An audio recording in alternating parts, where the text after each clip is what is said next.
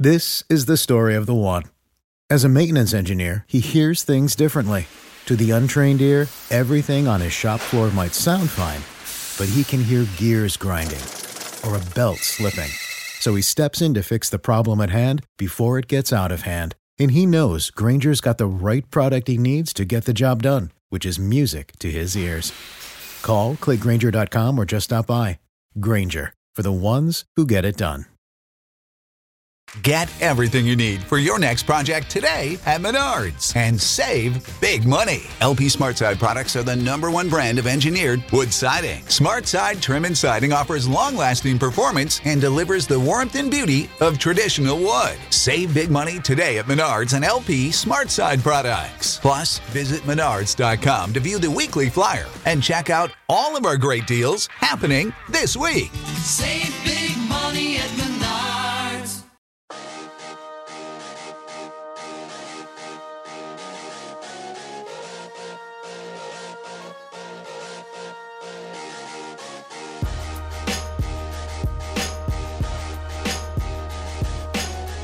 This is on the mark, and this is the NBA playoffs, and I'm preparing to lose my mind today as uh, LeBron James is ruining my life, coming back now from two games to none to uh, two two, and I honestly I think like the series is over. To be honest, Jake Valerius, like I, I, I give Boston zero chance, and I know like last week if you go back to the podcast, I love the Celtics. I really think they're going to do it, being up two games zero, but. I don't know, Ty Lue's turning into a genius, and the Cavs now have an unfair advantage. Fishy like to uh, get uh, some people involved here. Adam Silver, NBA commissioner. The Cleveland Cavaliers have been flying in a dog by the name of Remington, who's a therapy dog. He was working with the North Carolina baseball team, and apparently, like Kevin Love and J.R. Smith see this animal, and they just they, they just feel so good about themselves. They don't miss any shots. And uh, Brad Stevens apparently needs this therapy dog too, because uh, we need some we need some game planning here. Jake Valerius as they go into Game Five tonight.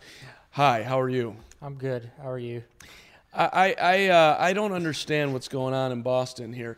You have Tyronn Lue, and this is what NBA teams do. They hunt for matchups. I get it. James Harden wants to find Steph Curry so he can go at him, and everybody's looking for advantages. So the the, the Celtics and the Cavs Boston is trying to somehow keep Terry Rozier on the court, but the Cavs have figured out, oh, well, if they're going to play, if we can do a pick and roll with George Hill, then Rozier's going to end up guarding LeBron James, and then he's just going to back him down in the post. He's going to fade away with him from him, no, no hand in the face, and this is a huge problem. And I don't get it, Brad Stevens. Can I, can I get a double team? Can I get once they get that matchup? Can I get somebody running at LeBron to make him give up the basketball? Am I crazy?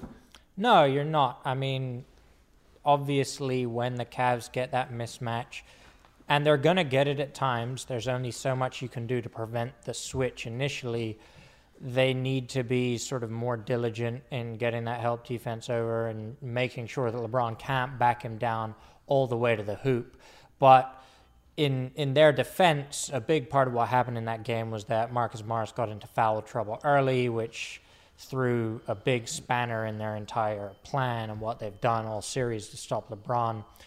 And, you know, the Celtics didn't respond that well. But what's interesting to me about this is we're sort of seeing, you know, all the praise Brad Stevens been getting these playoffs has focused on the fact that he's doing this with a really young, really inexperienced team, a Right. team that on paper doesn't scream out these guys are going to the NBA finals. And now we're seeing the flip side of that where in a in a difficult opposition arena to play in when they are facing a team not just of LeBron but of his supporting cast actually helping um, how how do they respond and you know we're seeing when you put young inexperienced players under this sort of pressure cracks begin to appear. I mean, you, you look at that team and yeah, Rozier, he was he was targeted on defense. He didn't look great on that end, but A, he was one of the few guys making shots for them, especially in that first half.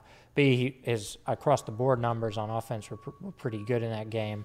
And you know, finally the bottom line is it doesn't matter who LeBron is up against, he's going to get his, you know. And other than Marcus Morris on that team, I look at a bunch of guys who he's just going to gobble up.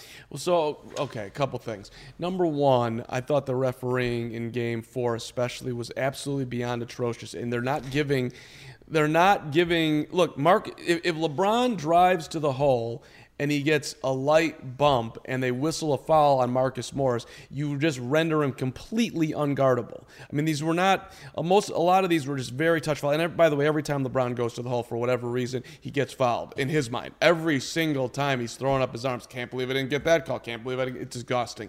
But it, it, it makes it very hard to guard him if they don't allow some level of physicality, which they really didn't in Game Four. So the refs in, have a huge impact. And by the way, they were terrible too. I see you sh- shaking your head here. They were terrible uh, on the other end too. It was I thought it was an incredibly poorly officiated game. But the the, the, the, the Celtics are not going to win if it's called super tight. It's it's to an extreme disadvantage for them. And you know, one particular call, Marcus Morris shoots a three pointer, gets knocked down, and somehow they call him for an offensive foul because he kicked out his legs. I mean, it was maybe the most absurd foul I've ever seen. Like, I mean, he kicked out his leg to initiate contact win a foul, which the NBA has said specifically now is a foul. it, it was So I mean, I, I, I don't, I don't care. I don't want to talk about refereeing decisions. I, it's just not interesting to me. Like I don't care. it has a I, huge effect on the game, though. I think it balances out. Like you talk about LeBron, you know, light contact. LeBron, you know what? He complains, he whines like all players, sure, but in general, the way it works in the NBA is the bigger you are, the more contact there needs to be for there to be a foul. And LeBron is so big and so strong, he routinely is fouled and never gets calls because he just powers through them. Whereas a smaller, you know, less powerful player is going to get thrown off balance by a slight bump, or if they're on one leg about to jump up. And I, I mean, I watch these games. I I don't really have strong feelings about the refereeing one way or another, but LeBron is fouled all the time and never called for it.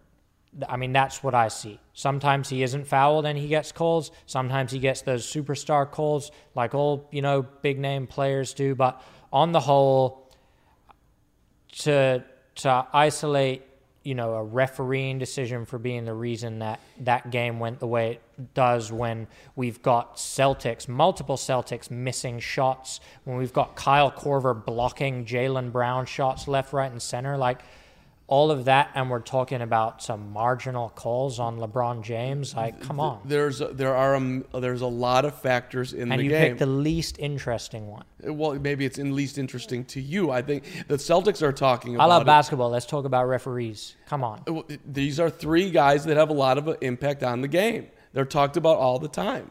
I to, I thought that game four it was it was a huge conversation amongst uh, TNT afterwards. It- Yeah, great. Because they're always on the button. Okay, all right, We're gonna we're gonna talk about Shaq filling up his tank uh, of gas. I love those guys, but look, they don't always talk about the pertinent issues in a game. They're great television, but they're maybe not, you know, the most insightful analysts all the time. if the game is called, I just want to make some clear, and maybe you disagree. If the game is called tight, I think it's to extreme advantage for the Cavs. And and sometimes it's called tight, and sometimes it's not. Game four was called tight. That that benefits Cleveland. They have there's the there's I- an impact Cle- on the game. Le- LeBron had fouls and he reined it in. He had, I think, two fouls in the first quarter. He shut it down. He made sure he didn't get any more. Kevin Love almost he had to get benched because he was going to foul out. It affects both teams, and if you're a good player, you respond to it. You realize, hey, I got a foul here. Maybe this time I'm just not going to make that play at LeBron. Maybe this time I'm not going to stick out my arm as he goes past me. You need to, as a player, respond to that in a game. Well, how would you You need to be smart enough to know, hey, I'm on two fouls. I'm the only guy on my team who is big enough, strong enough to bang with LeBron down low, you know, to be that guy for my team. I'm going to be smarter about what I do and how I defend him. Maybe it is a disadvantage, but it's a disadvantage that a good player learns to deal with. So he's ba- you you've picked up two ticky tack fouls. He's banging you down into the post, right? What what what is your strategy at that point? Let him go. No, I mean my strategy is maybe be a little more judicious about, you know, where I stick out an arm here or there. I wasn't logging all of Marcus Morris's fouls and looking exactly how they came about. Right. But I just, I mean, do, do you do you know what they are? Can you list them to me? Can you tell me that all of them were crappy little minor baby calls on LeBron? I can tell you that Marcus Morris said after the game that they, the way they're calling it makes it impossible to guard. I can tell you that. I can tell you that on most drives, that to me, it's a little ticky. so, so the player who foul, almost fouled out, who had to be benched because he was in foul got trouble, the most foul- told you that Didn't he was being me. called. Well, told the press conference, whatever, that I mean, he, I'm, I'm- he's he's being officiated badly, and therefore this is a sign. Every single player says that, like you just said about LeBron. He's whining after every play. This is what players do. I like. I mean, whatever. I just think it's a non-issue. you, you, okay. Uh, Not Marcus Morris fouling out, but the idea that we, you know, we're somehow pinning this on the referees. I'm not. Listen, the the, the the Boston Celtics were horrendous in Game Four. Jaylen Brown had a zillion. Okay, here you go. These are some Well, interesting okay, well, points. Finally, I- it's only taken you ten minutes. I, I, I, I like that you find it. I, there's a, there's a wide range of things going on. Boston was horrendous. Dunking the basketball is something that an NBA player should be able to do. The Boston Celtics were unable to dunk to dunk the basketball. At the Karm on Twitter, that's me. I put out there how many dunks are they going to miss tonight? Will will they miss 10 dunks? 70% of my amazing respondents said that the Celtics were going to miss 10 dunks because that's what it looked like they were going to do. I and and I also think that that is like to me that's like a weird LeBron factor where like if you're Boston and over time you're 3 and 10 against LeBron in the playoffs and you know you're going up against the best guy in the world, somehow for some reason when you're flying through the air and you've got a wide open dunk, somehow LeBron just crawls into your head and it becomes a more difficult dunk. I don't know how this happens, but I do actually believe it's because you're going against him that you're putting more pressure on yourself, trying to be perfect or whatever. You're that much more hyped and you miss shots, miss dunks that you would never miss in any other situation, but you miss them when you know you're climbing uphill against LeBron. I I, really think that's going on. Yeah, I, I wouldn't put it so much on LeBron. I think just the jet. Obviously, LeBron is central to everything about Cleveland. But again, like I said earlier, it's young players, really un, unexperienced in this level, in a hostile environment. And Cleveland started that game defending really well, just sort of with the energy and intensity that we don't typically associate with this team. And Boston were getting shut down, Cleveland were getting some good stops. And when that happens, your clean looks become even more significant. And that's when the pressure s- sort of starts to build mentally. One of the missed dunks, Jaylen uh, Jaylen Brown, not sorry, not Jaylen Brown, Jayson Tatum had one missed dunk that I thought was a good. Con- yeah, there was one foul. There was a good contest on by Tristan Thompson on one of those that I thought uh, sort of limited. Jaylen Brown had a couple of just gimmies. I mean, you can't miss those shots in He those missed- sorts of situations. He missed an easy layup. I mean, he and and part of the deal. One, give Ty Lue credit for the record. He has started out. Jaylen Brown started out incredibly well in games one and two. Well, game three and four, guess who's guarding you? His name's LeBron James. And now, now he's, you're staring into the eyes of the greats. I, I'm not just certainly, obviously, I, I don't want to take anything away from Ty Lue, but the biggest difference for me, just looking at the performances of the Cavs in the last two games at home, has not been LeBron on offense. It's been LeBron's just defensive attention to detail. Uh, I haven't, I can't really remember the last time I've seen him this. Maybe last year's finals, this locked in on defense, where he's just like goes to old school LeBron, like, yeah, you're you're not getting by me. Right, and for the for the record on that, what I, I, I, I thought at the beginning of the series, this was how the Cavs were going to win the series. They were going to they were going to do it on the defensive end. Boston does not have enough weapons scoring wise that if the if the Cavs actually lock in on defense, you've got a great defender in Tristan Thompson. You've got a very good defender in Larry Nance. You've you've got LeBron, who when he wants to play defense is phenomenal. Uh, so you you have the ability, I would think, to shut the Cavs down, and they're still scoring. You know, they score 102, but but, I mean, Boston's defense has gone away. This is not well. What's interesting about the the Cavs sort of defensive side is they haven't done this all season, even since making that trade at the trade deadline, bringing in Nance and Hill and Clarkson, Right, and they all those haven't. guys. They won games by blowing teams away, and the way they did that was by guys hitting their shots when LeBron was passing to them. Other than Kyle Korver, no one has really pulled their weight offensively other than LeBron in this series. And so they've just sort of flipped the switch. And they were, I mean, their defensive players now are better than they were before the trade deadline. Like they've upgraded. Uh, George Hill is a better defender. Jr. I mean, is Jr. But he is a good defender theoretically. He has those tools. Tristan Thompson coming back into the rotation has big, been a big benefit on that side of the ball. Even Kyle Korver, who is old and kind of slow, the guy hustles, and it, it has been a really sort of. I don't. I don't think I can recall a time where a team has just changed the kind of team that it is at this stage of the season. Just like, oh yeah, we're going to do the complete opposite thing now in the middle of a series in the conference finals. Yeah, but it, to me, it just got to this is who they are, or at least who they should be. This is their only path. Not they really have a path, but it's their only path if they get through the Celtics. You're not going to outscore the Rockets. You're not going to outscore Golden State. You have to play a very grimy, dirty, physical game Yeah. And, and hope that these guys don't shoot well and really get in their space. Yeah. And that's how Gold, that's how Houston won last night. They, I mean, I don't know if Gold. Everyone's talking about well, the Warriors played a lot of minutes. They didn't have Iguodala. These guys were playing 40 minutes. It, it just they whatever for whatever reason they petered out in the fourth quarter and scored 12 points. So I, I, I this is this is Cleveland's path. And uh, the other thing with Boston too, just one thing I, I want to get in there. Look, the Celtics didn't win a road game against the Bucks. You know, they, that that series went seven games. Yeah. So Yeah, I mean, I would. I, I want to uh, make sure I point out to you that your opinion about this series changes after every every Yes, game I mean, about I- about who's going to win. Yes, and I, I want you to stick to your conviction. So when when we get to the when we get to the finals, well, the finals is going to be an easy pick because the East team's going to lose, but. I want you to make a pick, and I want you to stick to it. I, I understand. That's that my dream for I- you. I know that's what you want, and and I, I appreciate that that dream, that vision that you have for me. But I, I do live uh, the uh, the fine the I'm I'm living this series in an emotional state. uh, I. Um, you know, I, I, I've got my amazing viral video out there, courtesy of uh, the amazing Alex as well. 5.7 million views, LeBron versus Michael, and I simply cannot have LeBron winning the championship this year. So I need, and I would love to see him not in the finals. I'm, I have, I, I, I, I'm not gonna, I can't run from that, Jake Valeris. This is, this is who I am.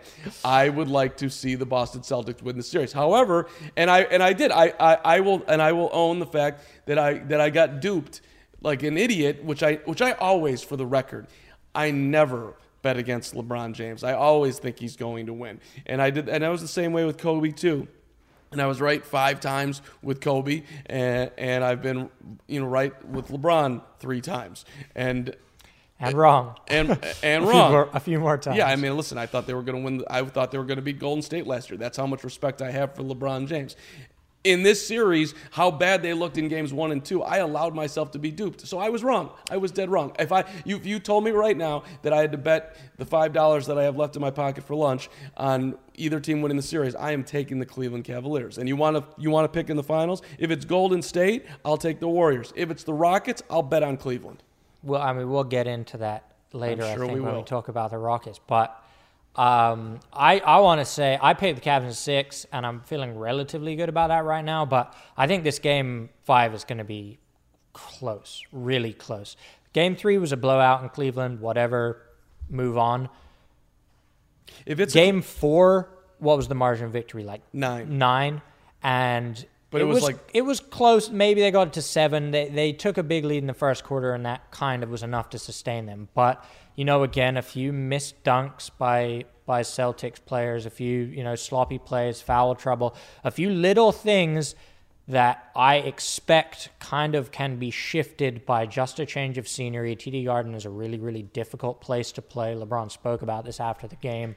You know, if you're not wearing green, everybody hates you and they're going to abuse you. That makes a big difference. And I don't think I think that's enough to make this a close game going into, you know, crunch time. I think if all goes well, we're going to see our first, you know, actual tight game in the closing minutes in game in game five. Uh, okay, and if it's close, within five or less points, you want is that close enough for you? Sure. Uh, the, the Cavs are winning a close game. Oh yeah, I mean, Yeah. I if it's close going to the end, you take LeBron every time Every because in in the last five minutes of the game, he can decide to do. All right, I'm going to score every basket for my team, but um, I still think that this is going to be a close one, and if the Celtics get out early, that's the big scary thing for me. If if you if you want the Cavs to win, if the Celtics get out a lead, I just don't see the Cavs pulling them back. I think the Cavs need to be the front runner in this series. They're just uh, when those guys, when those supporting guys just don't get their shots off earth early, don't develop any rhythm, they just slump and they just seem like they they have nothing. Well, okay, if, if the Celtics are super hot, I would agree with you. But if it, if they run out to a ten point lead, Cleveland can come back. They they figured out the whole Al Horford thing. They're guarding him with Tristan Thompson. They're guarding him with Larry Nance. He's he's gone from being hu- incredibly impactful to being barely impactful at all. That's a, that's a big takeaway right there. Uh, sure, if Jaylen Brown gets off, um, okay, but I, you know, then Le- LeBron's going to guard Jaylen Brown. Good luck with that. Uh, and okay, Jayson Tatum's going to carry him to victory, or Terry Rozier. I just don't see it. I, I, I, I mean, I, I, I, I don't, I don't see it at all. I don't, I, I don't, I don't, I don't know how they'll do it. Um, It's happened before. it, it- they listen. They beat them twice. I always get amazed that that that Boston. I just, I guess, I, I guess originally in the series, I felt like I was sleeping on the Celtics. Like I just missed something. That this team was better offensively than I gave them credit for. And now I'm like seeing it fall back to earth where I actually thought they would be. These guys are going to struggle to score. Now, against my point, as I argue against myself, it, yeah, you're going to struggle to score when you miss dunks, dude. You know, they are getting, they, at times, they're getting very extremely makeable shots that you would think that maybe at home they'll they'll be able to finish at the basket better than they did in Cleveland. I but uh, I'm you know It's possible that it's a little bit of both. Cavs have won four games at uh, Cavs have, uh, one win in four games at TD Garden this year, but over the past four seasons they played there 14 times. You want to know what the record is? 14 and oh. 0. No, well, uh, include the, including they're nine and five. They're nine and five in Boston. That that that Boston crowd that Cleveland can't handle. They're nine and five in Boston. I, I'm sorry. I don't. They, They- can they- they, can scream all they want. They, LeBron LeBron loves playing there. He has had some of his great performances Yep. in his career there. Yeah. But this is the worst team he's played with since he left Cleveland the first time. This is not a good team. Well, they're a good team. They're not they're like a B plus team. he's he's missing Kyrie. He's missing one guy. Well, he's missing Kyrie and he's missing Kevin Love playing to the level that we expect of him. He's missing a J.R. Smith with a reliable three point shot. He's he's missing all sorts of extra stuff. Like I think last year's Cavs would have blown this year's Cavs out of the water, and not just because of Kyrie.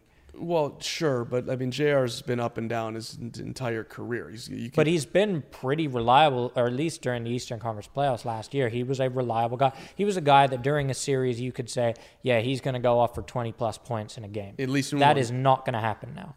I mean, where's that coming from? I mean, it wouldn't completely stun me if it happened. Well, tonight. he is J.R. Smith, so we can't rule anything out. I mean, but I, I, I don't see it happening. I think he his best game now more like 12 points, which is a big difference. Sure, and they if, but if they get 12 from JR tonight, that that will probably be enough. Those four three pointers, if you get four threes out of them, could make the difference in the game. Let's talk about the Warriors and the Rockets. The series is tied up two games apiece. Um, I want to start with Kevin Durant, who has and Steph Curry. You know what the Warriors reminded me of last night? They reminded me of when Kevin Durant used to play with the Oklahoma City Thunder.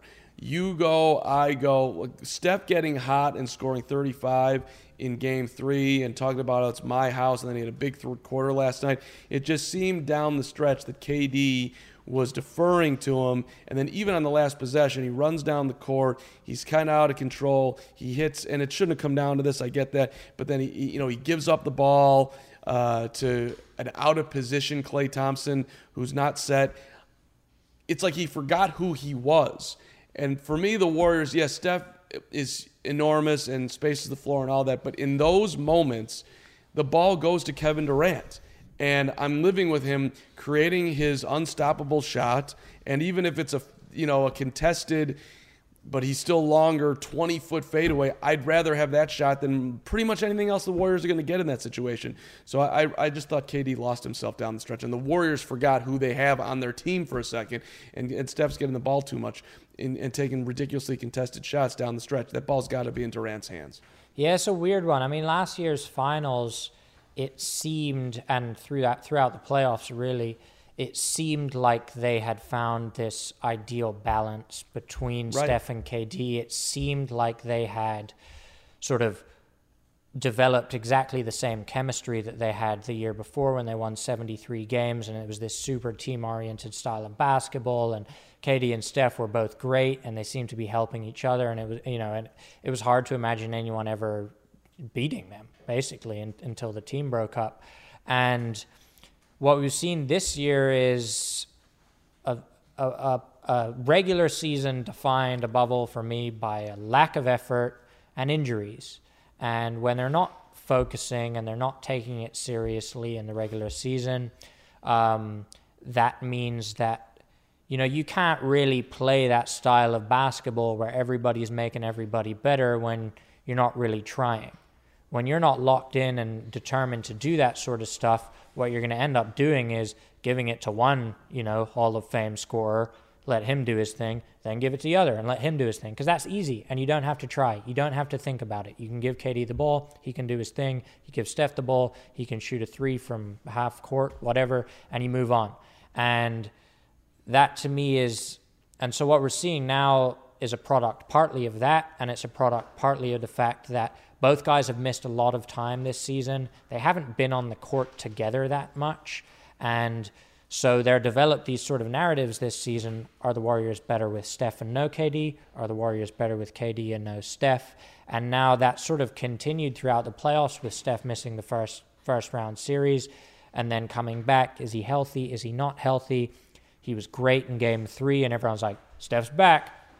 He's great again. And now KD's thinking, well, I mean, am I the guy? Is he the guy? What's going on here? And it's weird. It, the chemistry just does not feel like what it was. And it is a really fine balance when you've got superstars like that working together. I think they'll work it out. I think they're going to win the series still. But um, yeah, it's a very strange position to be in. Right. I mean, listen, I think they're going to win the series as well. And I do think they'll figure it out. And it's still.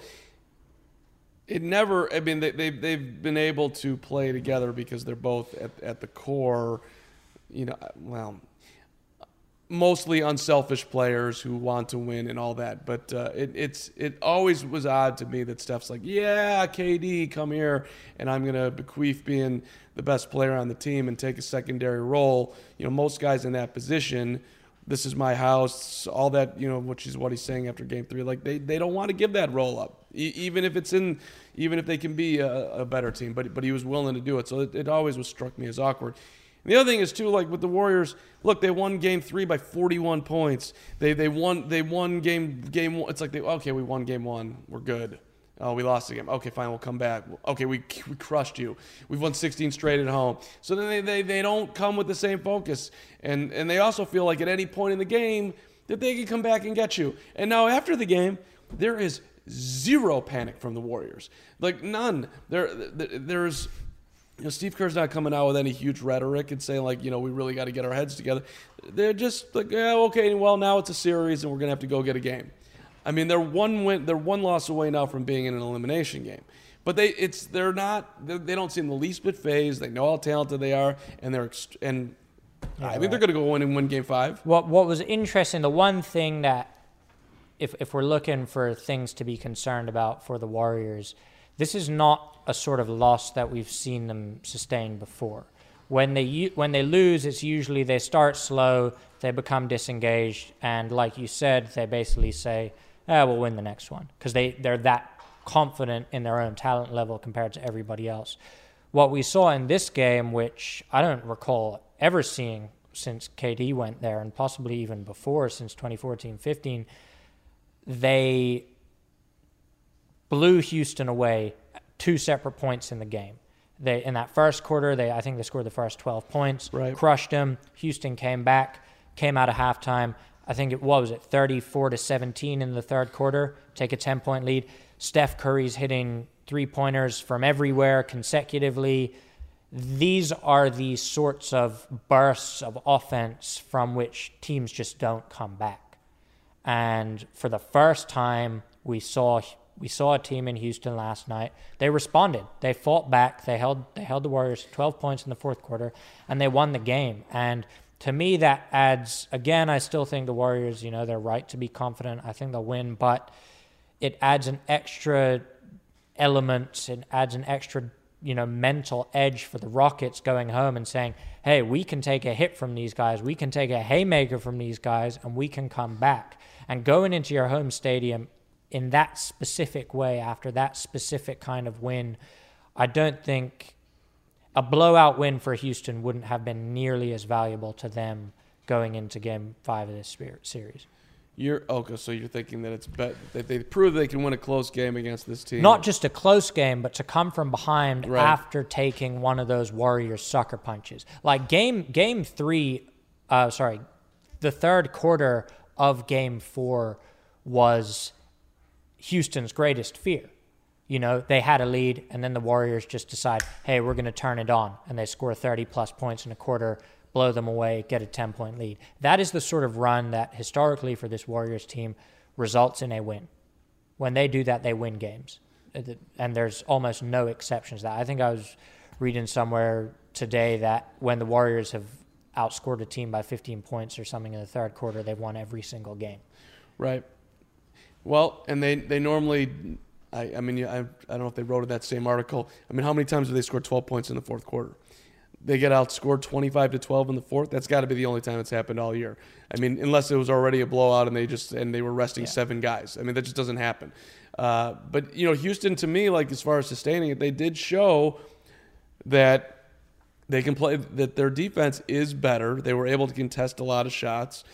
And so okay, Golden State's going to have to hit some tough shots. Now I think they will, but they were they're they're I mean even, you know, Steph's going at James Harden and and Harden's not a good defender, but he's making it He played well on he's defense. he's, he's, he's. He making him work at, at bare minimum. The guy's earning his points.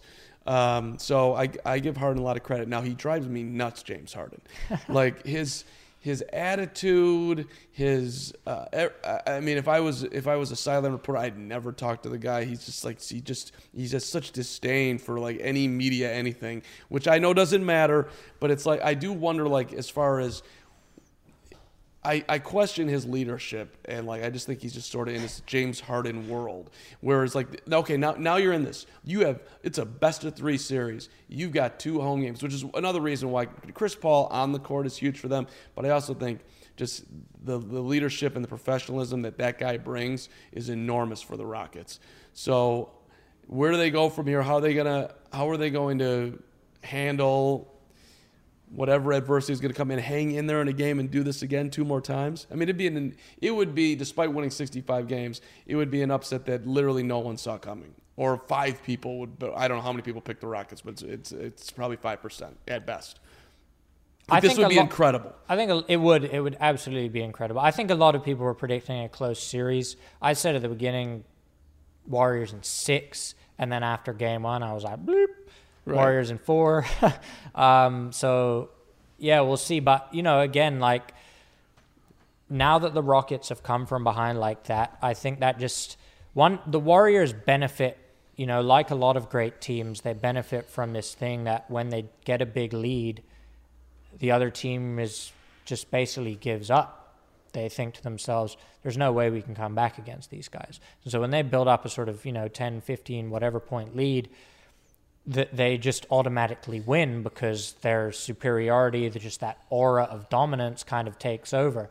And so for the war, the Rockets to have overcome that, that that to me makes them a lot more dangerous because when the Warriors inevitably go on their good, you know, five minutes of offense where they build up a lead, if they do that in game five, the Rockets are just not going to stop. They're going to say, hey, we've done this before, we can come back again.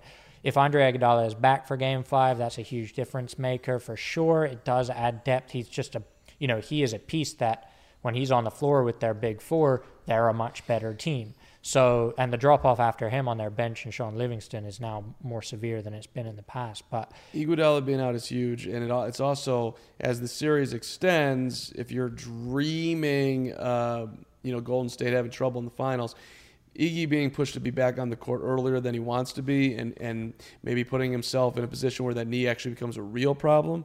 That's you know he's a big guy. I'd, Like, uh, I'd force him back now before the final. I think he, they need him more now than they do in the finals. The Houston are better than both the Eastern Conference teams, in my opinion. And this is a situation, you know, three game series.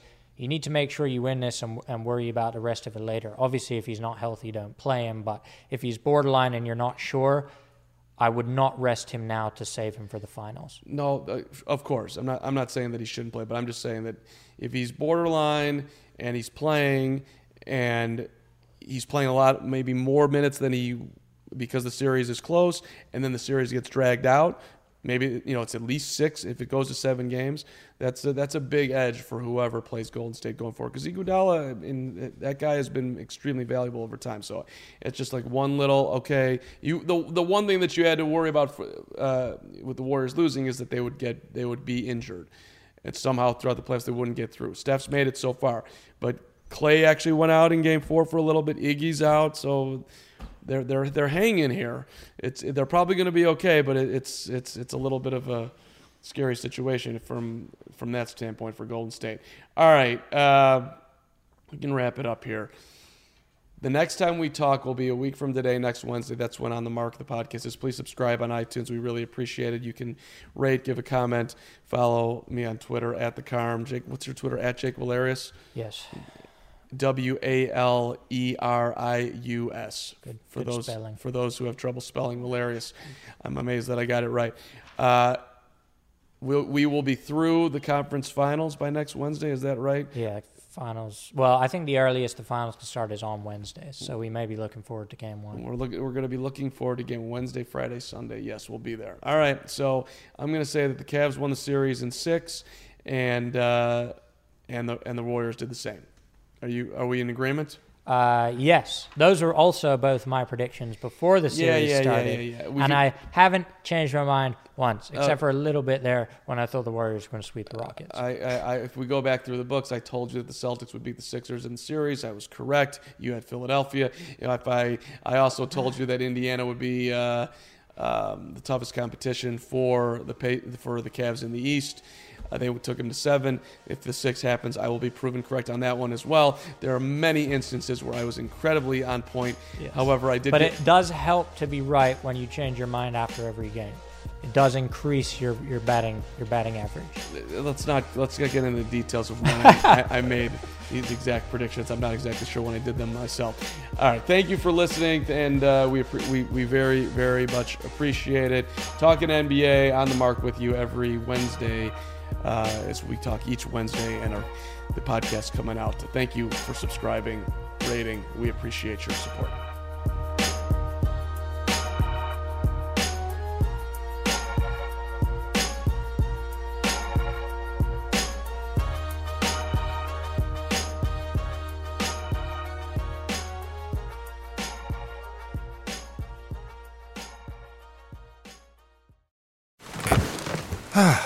The comfort of your favorite seat is now your comfy car selling command center, thanks to Carvana. It doesn't get any better than this. Your favorite seat's the best spot in the house. Make it even better by entering your license plate or VIN and getting a real offer in minutes.